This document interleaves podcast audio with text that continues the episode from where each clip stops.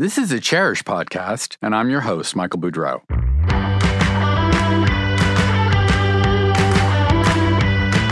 I'll be taking you for an inside look behind the glamorous facade of the interior design industry. At a time when every aspect of the business, from sourcing to trends to marketing to dealing with clients, is undergoing rapid change. Welcome to the Chairish podcast. Today, we're talking about a big topic that any designer is involved with in any creative project, which is fabric. Fabric is a huge part of our business, and I think there's an idea out there that anyone can create their own fabric line, and if you can create a successful fabric line, it will make you rich. So the question is it possible to have success by the yard? I've assembled four amazing talents here today who are going to talk about the industry and the creativity that go into the industry. I'm pleased to have here Stephen Elrod, who is the Executive Vice President and Creative Director of Lee Jofa and Brunswick. We have Brian Dicker, who's the President of Holland & Sherry. I have Lori Weitzner, who's a fabric designer with her own firm, an independent fabric designer, Weitzner. And James Huniford, universally known as Ford, and I will be calling him Ford since I've known him for years, who's a wonderful interior designer who has his own line of fabrics with Lee Jofa Kravet. So I want to welcome them all, and we're going to have a lot to talk about today. Okay, so I wanted to start with the two industry insiders, Stephen and Brian, because I think it's very interesting that Kravet Lee Jofa is one of the largest fabric houses in our industry. They have many designer lines. Michael Berman, Barclay Butera, Jonathan Adler, Bunny Williams, Kelly Wearstler, Nate Berkus, and Suzanne Rheinstein, Suzanne Kasler, David Phoenix. These are just some of the designers who have done lines for Kravet, Lee Jofa, Brunswick, their various divisions. And I wanted to ask Stephen how they go about deciding which designers to approach or which designers approach them. And then I will get into Ford's story. But how do they decide which designers they feel are going to create successful lines for them?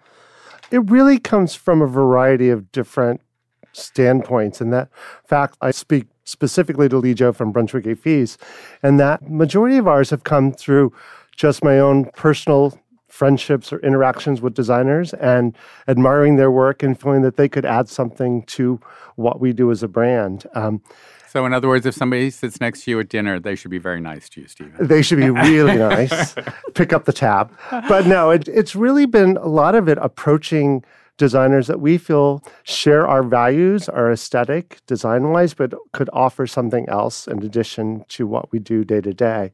A lot of license programs come through licensing representatives, licensing agents. We have done that on a couple of occasions, but the most of them have come through just personal interactions with leaders in the industry. And do you follow certain designers that you're interested in thinking, oh, I like this work? Yeah, we do. Younger designers, perhaps, that we see making an impact on the industry, having a unique look. Maybe they've done other licensing programs prior, and so that sort of piques our interest as well, that they've sort of been down this road and maybe have a more realistic expectation what it takes and what the results are.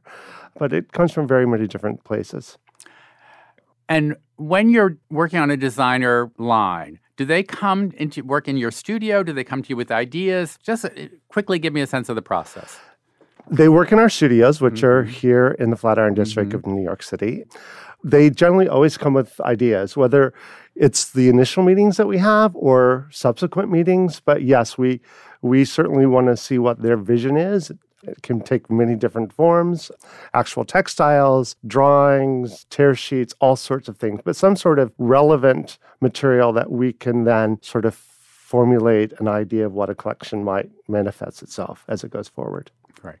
Now, Brian, Holland & Sherry, I mean, it's a distinguished English firm, started out doing basically men's suiting, woolens, right? And it was only in 1997, 98, I believe, that the interiors division started, and you were been with the firm since that point. Is that not correct? Absolutely. It was October 1997. It was a quick decision to go to the interiors business due to the fact that my boss at the time didn't want me to sell to tailors. So the only other opportunity of selling was to study other clients that bought our product and pursue those clients, and that was the interior designer. So we initially took the suiting fabrics and these small little swatches and started cold calling interior designers around the New York area, because that's where I was based, and started showing cashmere, flannel, those sort of things, wool flannel, and started the business that way. Right. And now at this point, you have done lines and projects with designs ranging from Alexandre Champolli Mode to Christopher Maya. I know you recently bought Elizabeth Eakins' company, I believe. You've worked with Katie Lee, Muriel Brandolini. How does that happen now, to go from the classic menswear tweeds and fabrics and cashmeres to all these designer things? What has that been like for you, and how does that happen? Well, initially it all started with cold calling. I remember cold calling Muriel Brandolini, and I met her the first time in one of her clients' apartments, and the meeting was on the floor showing fabrics. But it starts with cold calling, but it really, we started connecting and building relationships with interior designers through custom. Holland & Sherry, from the very beginning, always grew our business by selling things, not necessarily what we had, but what we could have. And that was custom or sourcing. We sometimes call it sourcing, but custom. And when you're working with custom with an interior designer, there's no better way to build a relationship, to connect with them by doing something, designing something with someone that no one else has. So that relationship builds on custom. You're designing product. It's like designing a collection, and you work that way. And then if it's fun, if it's efficient, if it makes sense, then there could be a talk about creating a collection together. So many of them are one-off pieces for a specific project that then you say to them, these are fabrics that we could maybe adapt for the larger public, or? It's actually not about the product that we design custom. It's about testing each other's relationship and our testing each other out. Exactly. Right. That's how we filter, we flush out who we want to work with. And initially speaking, we did start connecting with these designers in the typical licensing way. But we felt that there could be a possible other better method. And that method, we call at Holland & Sherry a collaboration, which in a few sentences is basically we enable the interior designer to own their own business, a product business, without having to invest in a product company. Yes. We allow them, or we work with them to let them use the assets of our company to help them build their product company. Because I would imagine without Holland & Sherry's backing of having mills and stuff, and there are designers who have their own independent lines. I mean, I can think of a few offhand, Suzanne Tucker or Katie Lee. I would imagine that's quite intensively expensive in terms of having to come up with inventory and all that kind of stuff. And sampling. And sampling, yes. Good point. Well, it really all comes back from where we came from at Holland & Sherry Interiors. We came from Holland & Sherry Apparel. Right. And there was no way we would have been able to grow Holland & Sherry Interiors as quickly as we did if we didn't have the assets of Holland & Sherry Apparel. When I joined Holland & Sherry, we didn't have interiors, but we had the apparel. Apparel was selling in 40 different countries. And you had the mills. We had the mills. Right. We had the sampling. We had all of the purchasing. We had the customer service. And for me to utilize all that to grow the interiors helped jumpstart the business. And I thought to myself, once I had that for interiors, why don't we enable designers to have the same opportunity I had when I started Holland & Sherry, enable them to have the same thing, and then we did that. Now, Lori, you're a designer, a fabric designer, mostly a textile designer. I mean, you started out doing fine arts, you did package design. I know you worked, your design director, Jack Lenor Larsen, for a number of years, I believe. Yeah. And I could see that connection because your work, I think, relates highly to Jack and his very natural and beautiful. But now you did take on that big, expensive proposition of creating your own samples, doing your sampling. How did that happen? I don't recommend it to anyone listening out there. And I'm listening to you and I'm saying, oh, if I had known that then. There was a void in the market for innovative wall coverings. I mean, I was doing all the other stuff and licensing, but I had this feeling I wanted to do it. And so I went to the bank and I brought $100,000 and I started the company on that. And you know what? We did great product. And in the beginning, we had great distribution and everything. But all of a sudden, I became running a business and not being creative. And I'm not a good business runner. I'm a good creative. And so after 5 years and exhaustion and my kids saying, like, why are you so tired all the time? I actually merged with Pollock, who took it over, who are experts in operations and management and warehousing, customer service, sampling, everything. Right. And I could go back to what I do best. Right. So. And now you have expanded beyond that. You have your own jewelry line. You work with different companies. I know you work with Hunter Douglas. Yep. You actually do it. You were saying one of your favorite things is the line of cards that you do for Papyrus, which I think is very charming. So you worked with Artistic Tile recently? Yes, I just did a licensed line with them. So I am licensing textile-y rugs for Perennials. Samuel & Sons is probably my favorite license. I hope nobody's offended when I say that. Why? Friends in past mentoria. Who doesn't love it? And I'm so much happier licensing, but I will say that it's equally the chemistry as it is what you can bring to the table. Mm-hmm. Yeah. And when both work, it's a fabulous relationship. And my goal with my licensing business is not to just do a one-off, but to grow. I mean, Samuel & Sons has been 12 years old now. And I think that is how you can actually build not only a good for your brand, but also some money. Right. To be honest. Which is great. And I want to talk to Ford about that in particular, because Ford is an incredible interior designer. He has this very unique sensibility. I call it refined rusticity and kind of this love of the past and industrial elements that even in an urban environment, he infuses some of that. I mean, he's just incredibly chic. He doesn't all do country houses or beach houses, which are fantastic, the ones he does, but he does urban things. But he has a line with Kravet, Lee Jofa, which is very interesting. And I want to find out how that came about because it's all solids. When, you know, so much of fabrics are dazzling when it's like prints and toiles and paisleys and stripes. And Ford's line is incredibly quiet, but has incredible textures and an incredible range of colors. And I want to find out how that came about. Ford, was that something that you saw an absence of in the market? I mean, obviously, I know your work is understated, but it's not like you've never used a print or a stripe in your work before. So how did you edit it down? Did you approach Stephen, or did Stephen come to you? How did that come about? I think I was seated next to Stephen at one of those dinners. See, I told to be nice to Stephen. Yeah, it was actually very organic. I didn't get that phone call from Holland and Sherry. So. Ford and I's collaboration was actually, I think, very organic and just talking about his desire to perhaps to a licensed collection. And at the same time, we were seeing the marketplace a move towards a very textural, solid story, which wasn't a category of product that we really focused on. So it was a hole in your line. So it was. And it just happened that Ford and his interest meshed with that really nicely. And so we were able to work together. In a way, I think I'm a frustrated fabric designer, or maybe in my next life. I would love to know what the process was, especially the two of you, since you're both here, to talk a little about that. You know, I think what was interesting about my collaboration with Stephen and Lee Jofa and Kravet was that I'm not trained as a traditional designer and that I am more interested in kind of more organic things or things that inspire some artists, and it was always reflected in my work of a certain palette that was, you know, about gray or blue or kind of beautiful greens. Things like that and greens. Wow. And, you know, when I met Stephen and we talked about it, the opportunity was that he really was supportive of my sensibility and not having me have to, like, translate the full line of prints, wovens, toiles, stripes. You didn't have to do all that. Or leopard or something that's like totally outside of my zone. I mean, I think that's where it all started and evolved, and a lot of it was kind of hinged off my house that I designed in Bridgehampton that was very much of that sensibility, and that's where we actually did the first photo shoot for the launch of it.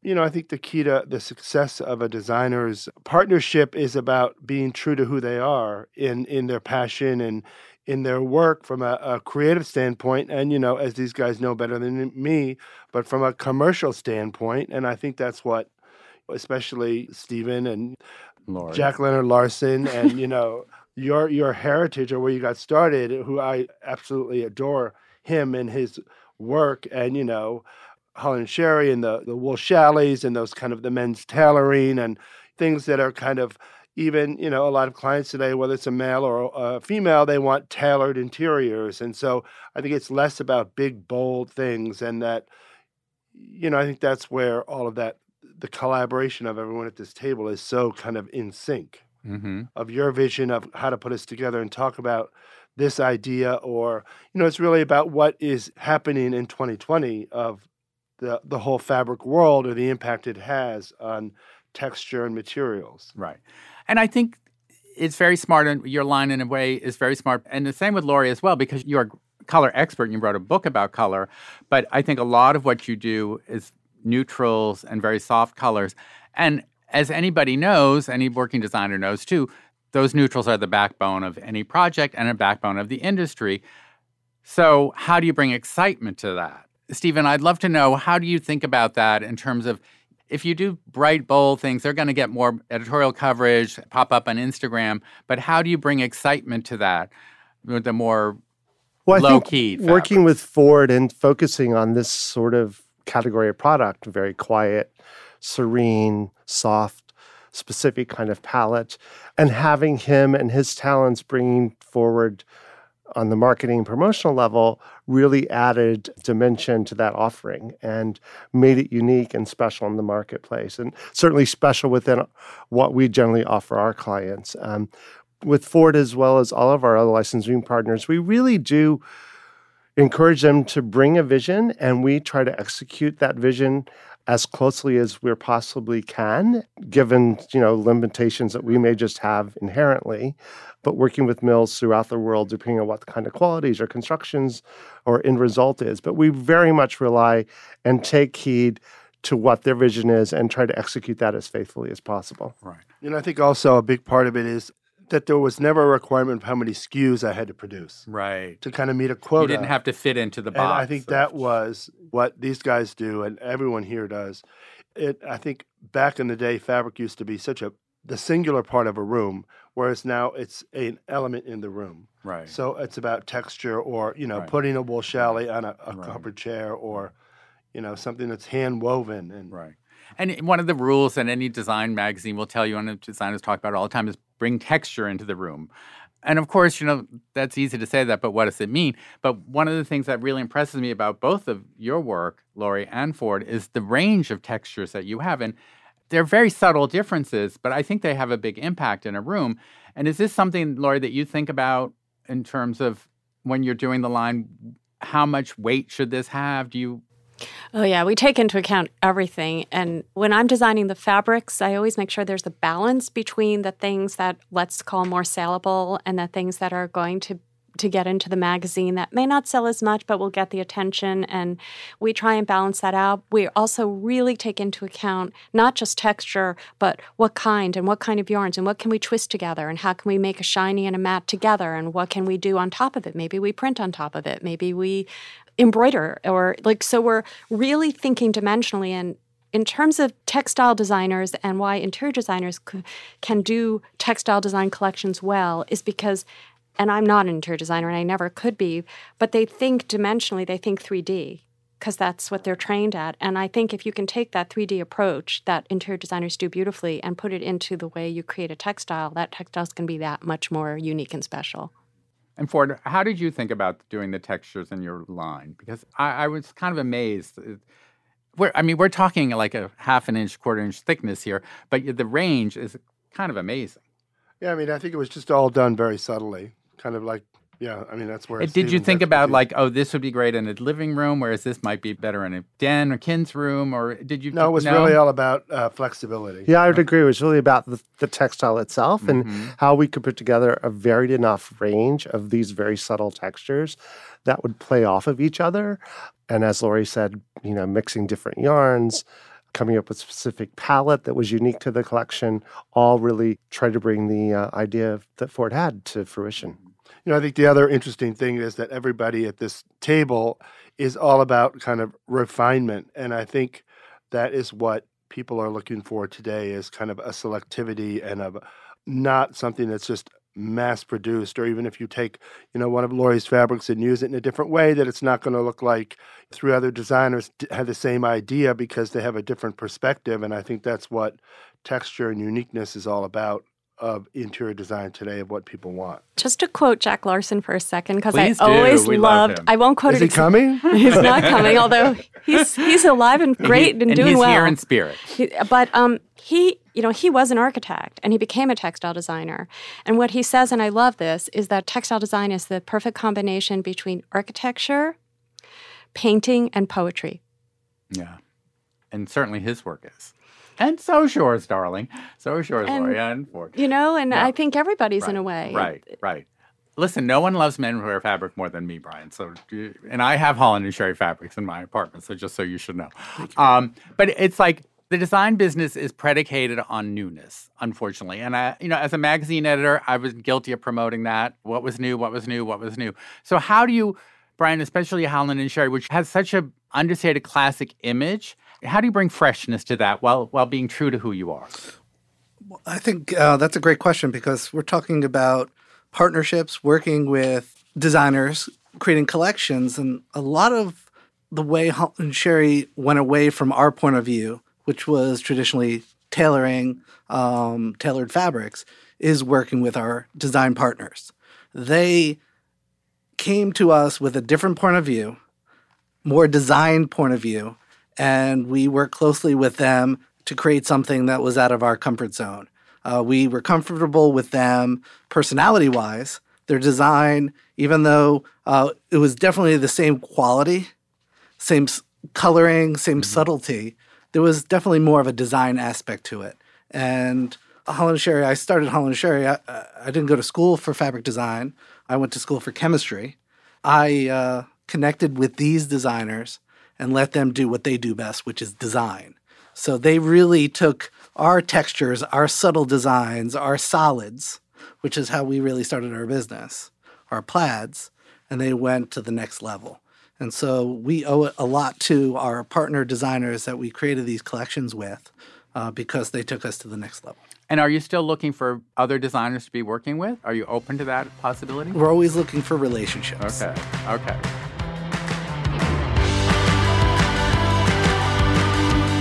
We're taking a quick break to give you the inside scoop on the Chairish Trade Program. If you're a design professional, consider joining the Chairish Trade Program today. You'll enjoy hotshot perks like $75 cash for every $5,000 you spend on the site, access to a trade-only customer service hotline, and snappy new project management tools to make your life even easier. And let's not forget the trade program's other key benefits, including net pricing up to 30% off, and 48-hour hold capabilities. To get in on the fun today, visit chairish.com/trade. That's chairish.com/trade. And now we're back. All right. Now, a major designer told me a few years back, and he has his own line of fabrics, that really... the way, and this is a very successful designer, the way he makes the money is from the fabrics. His fabrics, hotels buy thousands of yards. He uses his own fabrics, which one would think that every designer who has a fabric line would use their fabric in their own projects. Although I see a look of skepticism here on Stephen's face. We'll get into that in a second. You know, and that I think there is this myth out there that if you have a successful fabric line, it's going to make you rich. So I need to ask Lori, did you arrive here today in a Rolls Royce, Ford, as the chauffeur waiting downstairs? You know, what's the reality behind this fabric myth? Lori, why don't you start? First? This fabric myth. Well, I don't think anybody's going to get really rich from doing a licensed fabric line. But it does depend also on who the company is you're pairing with. Is it a contract company? Is it a residential company? There's a lot of difference in volume. Is it a hospitality company where it's going to go into hotels in big volume, but the prices are very low, so the margin is very low? You know, so there's all of that to take into account.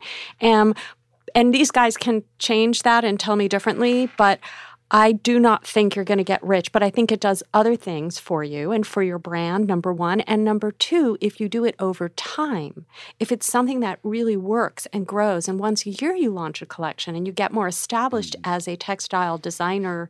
You mean you have to work at it? You have to work hard, really hard. That's my 2 cents. Okay. So you guys. It's a Ford. You've become rich, right? Lee Jofa is sending you $1 million checks every year, no? You know, I don't think it's about... I think it's about a passion, first of all, and about a point of view that you're able to have an opportunity to work with someone that can extend your vision or bring your sensibility to a different level. But I don't think anybody who's doing a fabric licensee is going to it's going to bring you some comfort, maybe, but it's not anything else other than that. Stephen, what do you say? You agree? We go out of our way to make sure during the conversations that we have to manage expectations when it comes to unless my royalties are getting doubled. so yeah, we try to manage that from the halfway through dinner they stop being so nice to you. Or they, don't let me order dessert, I guess, in many cases. Yeah, no, it's really important that everybody knows exactly what they're getting into. Licensing agreements can vary, but for the most part ours ask for example, worldwide exclusivity on certain categories of product, that they do it exactly just for us, at least for the terms of the agreement. That's not always the case everywhere, but that's one of the caveats that come into it. But we also, we're very honest about the income potential. Now, having said that, we have had some, we have one particular licensing partner that we've worked with for over 10 years, and that's developed into a very, very big business. And was that a surprise to you? I was going to ask, has there ever been a breakout sort of one that really surprised you? Yeah, I think it's exceeded our expectations. Really? Okay. Because it was stylistically, both pattern-wise and color, very different than what we had been doing, which is, to Brian's point, one of the reasons we do it, because it allows us to do something that's maybe a little bit outside of the box as far as the brand is concerned. And was it a well-known designer? Was it that glamour name? Was it a man or a woman? Gosh, putting me on the spot. I'll pay 20 questions here. No, you don't have to tell that. But was it a known person that there was excitement about in general anyway? Yeah, I mean, so it was a smart business decision in that sense. Smart. But it obviously, if it's been going on for 10 years, it went beyond just the name recognition. Well, actually, this is even a unique situation in that they had done a license for another company in the industry prior. Mm-hmm. And generally, we don't work with people that may have had prior relationships just to bring a newness and freshness to it. But this person had done prior collections. And when they came to us looking for a new partner, we certainly were interested in what they had to say. Right. And it's turned out to be a really wonderful collaboration. Right. Right. And Brian, have you guys at Holland & Sherry, has there ever been like a designer collection or even one particular fabric that has been sort of a surprise breakout success for you guys? I'm surprised every day. You're surprised you can turn the lights on, right? Well, when we start these relationships, we start with the numbers. Mm-hmm. It's really important to start with the numbers, structure the business in a way that it's transparent. And the more of these relationships we have, the better we are to predict the future. But predicting the future is something that I've never been good at. When it comes to budgeting, I'm all over the place, up, down, sideways, whatever. But the key, though, is to check in, to communicate regularly with regards to the numbers. The design part actually, in my opinion, is easy. The people that we work with have an incredible amount of passion for design. But there's a big difference between being a designer, an interior designer, which is a service business, mm-hmm. while designing fabric, that's a product business. Right. The key element between the two is design. But there's, like Lori mentioned, there's so many other things when it comes to creating this product company that people aren't good at. And so it's really about appreciating each other. And I guess the key is appreciating what each side has to offer to create this partnership. And yes, I'm surprised a lot, but the one aspect of it is the building of the long-term relationships. Stephen said that 10 years. That is a long time of any relationship in business and fabric, but that is something we would expect, is anything we do now is going to be 10, 15 years. Because there's no design we're going to do that's going to be out of style in 10 years. Really. We don't. If something is going to last only 4 years, we don't want to do it. Right. So the designs we work with, the designers we work with, the collections we come out with, we expect to, the cost of the sampling, the cost of everything, you need to advertise that cost over a long period of time to make it worthwhile. And so it's all about meeting these people, creating a structure, a financial number structure to see if it's worth it. And it has to be a long-term gig. And the only way in our business, and Lori mentioned that the only way to actually make money is if it's not a short-term thing. And one quick other thing is that designers Running a product business and a service business with the same passion at the same time is very difficult. Very difficult. Yeah. How did you manage that? My only licensee is with Lee Jofa, and I'm not a licensee person, and I think I kind of knew my limits or restrictions, and wasn't something I was really that interested in. I think a lot of designers pursue that as a main part of their careers. I've never been to High Point. I don't really see myself at this point in my career in that arena. Mm-hmm. I think there's other people who do it really well, and I think that's not my thing. Until I sign with Holland & Sherry, then, I... No competing licenses. Get my furniture line. Right. Well, that's true. Furniture's open. Lighting. But I wanted to ask, as I said, I'm a little bit of a fabric geek. So I wanted to ask about how technology has changed what you do. Because I remember once I was lucky enough to have a tour of the Kravet offices in the design studio. And what you can do now with the computer, I'm such a nerd that... I shouldn't even say this, but that you could do a pattern and then instantly change the colors. It must make designing fabric seem so easy, which is why I think so many designers think they could do it. And I know, like, Lori, you have laser cut things and you use very high-tech fabrics. Mm-hmm. All of your stuff has a wonderful natural look, but some of it's not natural, and especially now with the growth of outdoor fabrics. Mm-hmm. That has really changed everything as well. So what do you guys see as the future of fabrics and what's going to happen and how fabric design is going to change in the next 4 or 5 years? I'll take a stab at that first, please, if that's all right. Yeah, please. Things have become, in some ways, much easier, mm-hmm. and in other ways, more complex. And added to that, this whole sustainability conversation mm-hmm. is making our world even more complex, yes. and in some ways, not so good. The green question is not black and white, it's gray, is what I like to say. So, but... in terms of the technology and the new techniques that are available of what you can do with a textile and how many different processes you can do with it, and is incredible. And it's like a feast for the eyes. It's like a buffet that you've never seen in Boca West. So that's in a way good, but in another way, it's almost too much. Right. And then you end up with something that is amazing from a technique standpoint, but it's not beautiful anymore. So you still have to be aesthetic, and you still have to be refined and distill and filter. And edit. Yeah, and edit. Right. And edit. But I see a lot of exciting things coming from yarn makers and weavers, but I'm on the and high-tech stuff and smart textile things are coming, and they're going to be in our industry soon. When I say smart, I mean like the blanket for the infant that changes color because the infant has fever. Those kinds of things are going to start to come into our industry. How? I don't know. In what way will our interior designers use them? I don't know yet. But that's going to start to come. I see that for sure. I don't know if you guys do. And that's really exciting.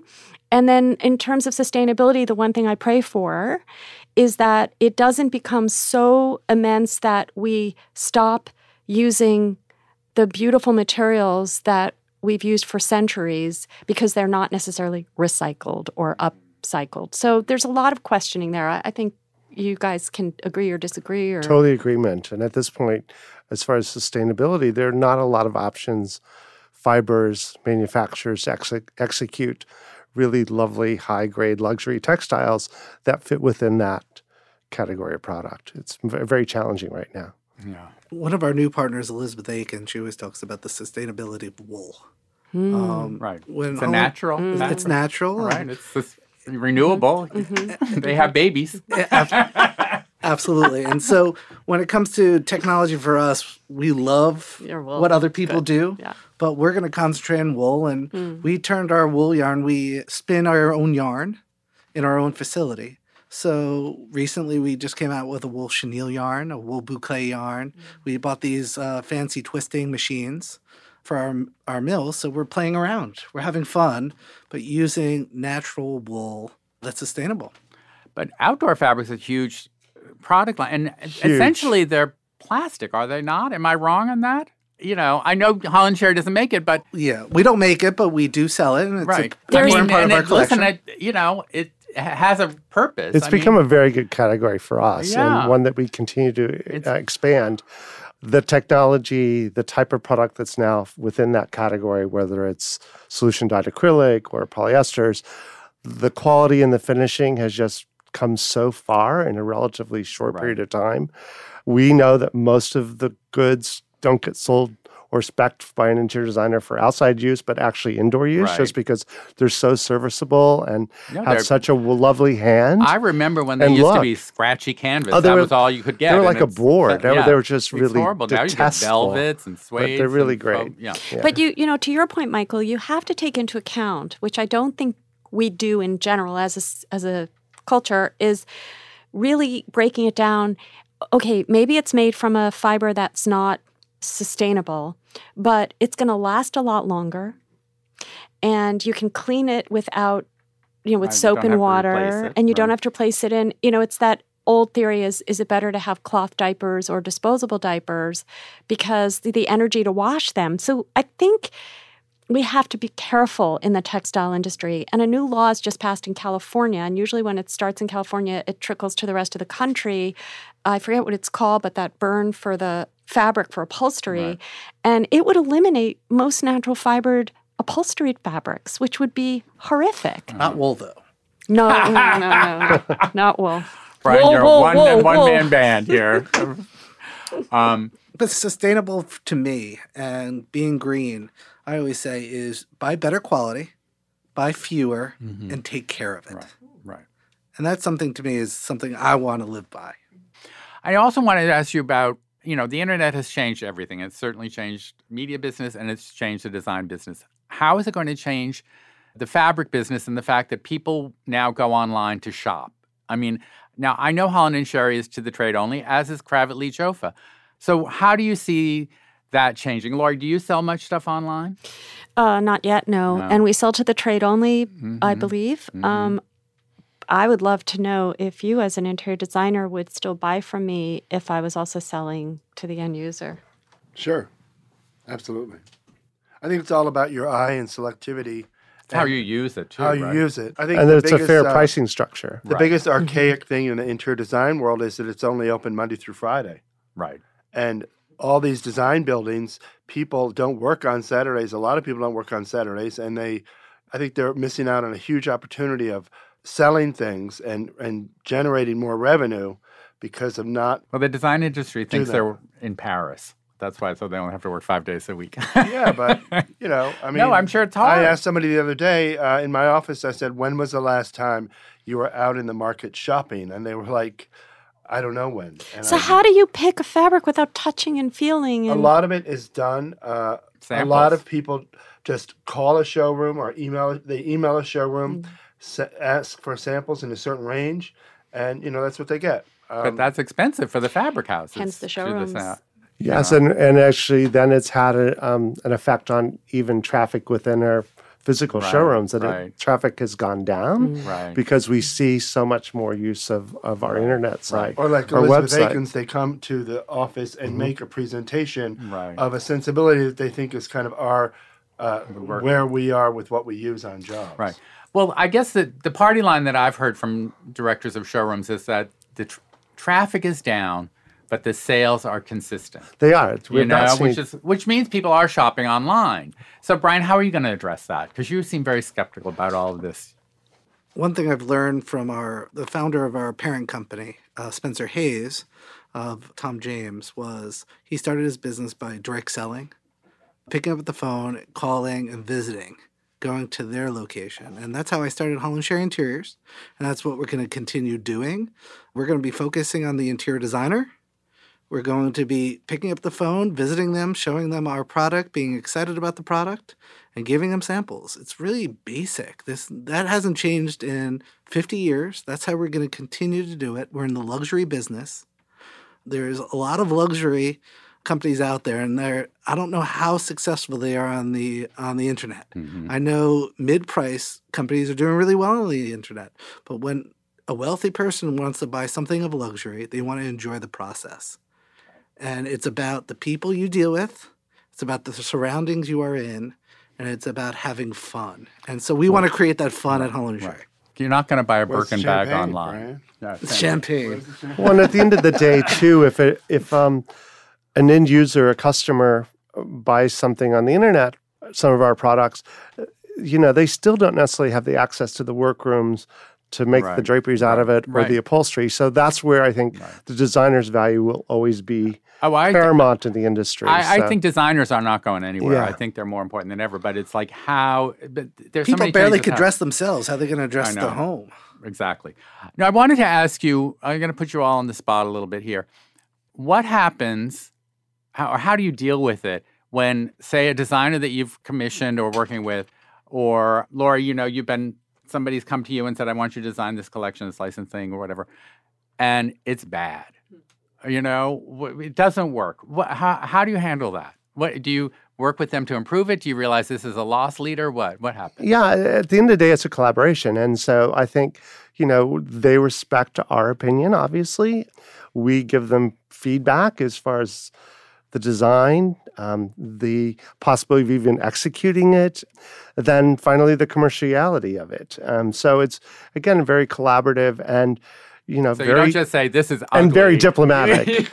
And you get very diplomatic. Hard to sell, right? Yeah, okay. Yeah. Gotcha. Yeah. I have this 4-phase process, and phase. Oh, you're so scientific, Lori. I do, and it works really well with whatever license I'm doing. And like it's, you know, we've met and we're decided to do this. And phase 1 is concept, and we sit together and we really talk that through, so we make sure we're on the same page. Phase 2 is first designs, and we talk that through, and then we tweak, and then we come back, and then we finalize, and then we color. And the last is launch, which is a very integral part of the whole process. So that way you're staying close but not too close, so you can't – there's not a chance to go too far askew. Yeah, you can nip it in the bud. And our process is very much the same. Right, I mean, it very much mirrors what Lori's is. And Brian, would you say much the same? I mean, have you ever had a fiasco that you've had to, like, pull the iron out of the fire?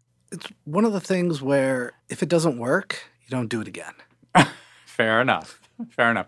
Okay, and one last question, because I'm so appreciative of all your insights and wisdom here. What would you say, because I know despite people are going to listen to this, despite what we've said about not making much money, how difficult it is to do a line of fabrics to create, come up, I know there are people out there who are still dreaming of creating their own line of fabrics. So I'm going to start with you, Ford. Since you did it, what advice would you give to a designer who's thinking about creating a fabric line? What would be that you would say for? I would say the first thing is keep dreaming and be passionate and reach for whatever you want. And the second thing is to be true to what your sensibility is and your point of view. I think in today's world, so many people have Pinterest boards and kind of come up with kind of storylines of who they think they are or what they think their sensibility should be or what they think their house should look like or what the color forecasts are, and I think that's all just kind of bullshit, and I think that people should just follow what they're most passionate about, and I think, you know, everyone at this table has been consistent with that, and I think that's why we're all here for you, Michael, because I think you've seen that kind of authenticity in our passion, and that passion and creativity is before commercial. Mm-hmm. Right. Lori, what would you say? I would say that if you feel passionate about textiles and you want to do a collection, you identify the companies that you love, that you feel you could bring something to the table but have still a synergy, something new but be synergetic with, and give them a call and present and know that you can't just give them some sketch and then have the collection launch. Know that you have to be willing to work hard and really care about it, as you said, have passion for it, and put love into it. And if all of those parts work, it will be successful. It will be. And maybe you won't be, you know, flying private jets, but business class. But it'll be, but maybe business class. Maybe business class. The least economy plus. Exactly. No, because I think, Lori, a very valid point. Brian, Stephen, these are experts. They know what's worked for them in the past. They know what the market is. So, Brian, you weigh in here. Yeah. First of all, I would say know the numbers, understand the business, try to understand the business. Ask the right questions, ask a lot of questions. One question I always ask the designer is, what fabric do you buy a lot of, or what product can't you find? Obviously, point of view is really important for the designer, absolutely important. It needs to be – your product has to separate itself in a showroom that's filled with fabric. So it needs a point of view, it needs a look. Needs to look separate than other lines. And I always say that the designer needs to sell it themselves. They need to love it so much they want to share it with other people. So there's no better salesperson for the product than the person who designed the product. Very true. Very true. Stephen, you want to add anything? I would just reiterate all the things that Lori and Brian have said. It's really bringing a singular vision, something you're very passionate about, something that you believe in, and then staying true to that. And then working with your partner, because they're the ones who really have the technical know-how, the market know-how to bring it to market and make it a successful venture. Creating it and marketing it are two crucial parts. I'm not just designing it. The other thing I would add, and I've opened up Pandora's box, but, you know, we have designers come to us vis-a-vis licensing engagements. And I always have a little bit of a mixed emotions about that because they've employed an agent to represent them. And sometimes I think they have unrealistic expectations because of that. Right. They've oftentimes made sizable investments within the agent and their contract. Many times they've put together a portfolio of designs that they've hired an outside designer to execute for them. And I'm not sure that that's really the best path. Because they're really showing themselves to be a packager as opposed to a designer, well, and the also, fabrics would be just one part of this empire they're building. And I think it builds on, sometimes can build unrealistic expectations. Like, you know, we're going to take that book of designs they've put together and execute them verbatim, and it just doesn't work that way. But the only one thing about the agent is that a lot of designers, like myself, aren't very good at or enjoy the negotiating business. Yeah, no, I can relate. Fair enough. Fair enough. I get that. But I could see how if somebody comes to you and they're going to do this fabric collection here and they're going to do a furniture collection here, and you're thinking, that's not enough time or attention to the fabrics, you know? And they just, they're so married to what they've put together that they... But it's all done. They feel it's a done deal. Yeah, they feel it's done and it's not at all. It's just barely the beginning. Exactly.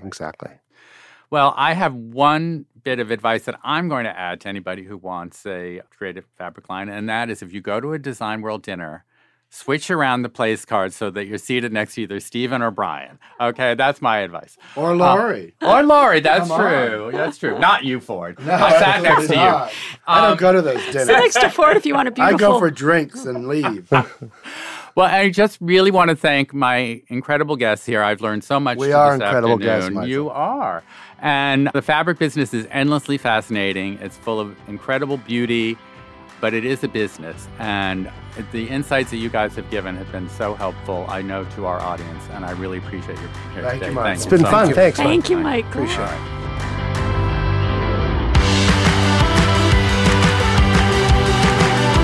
Thanks for listening to the Chairish Podcast. Until next time, I'm your host, Michael Boudreau, and look for new episodes wherever you get your podcasts.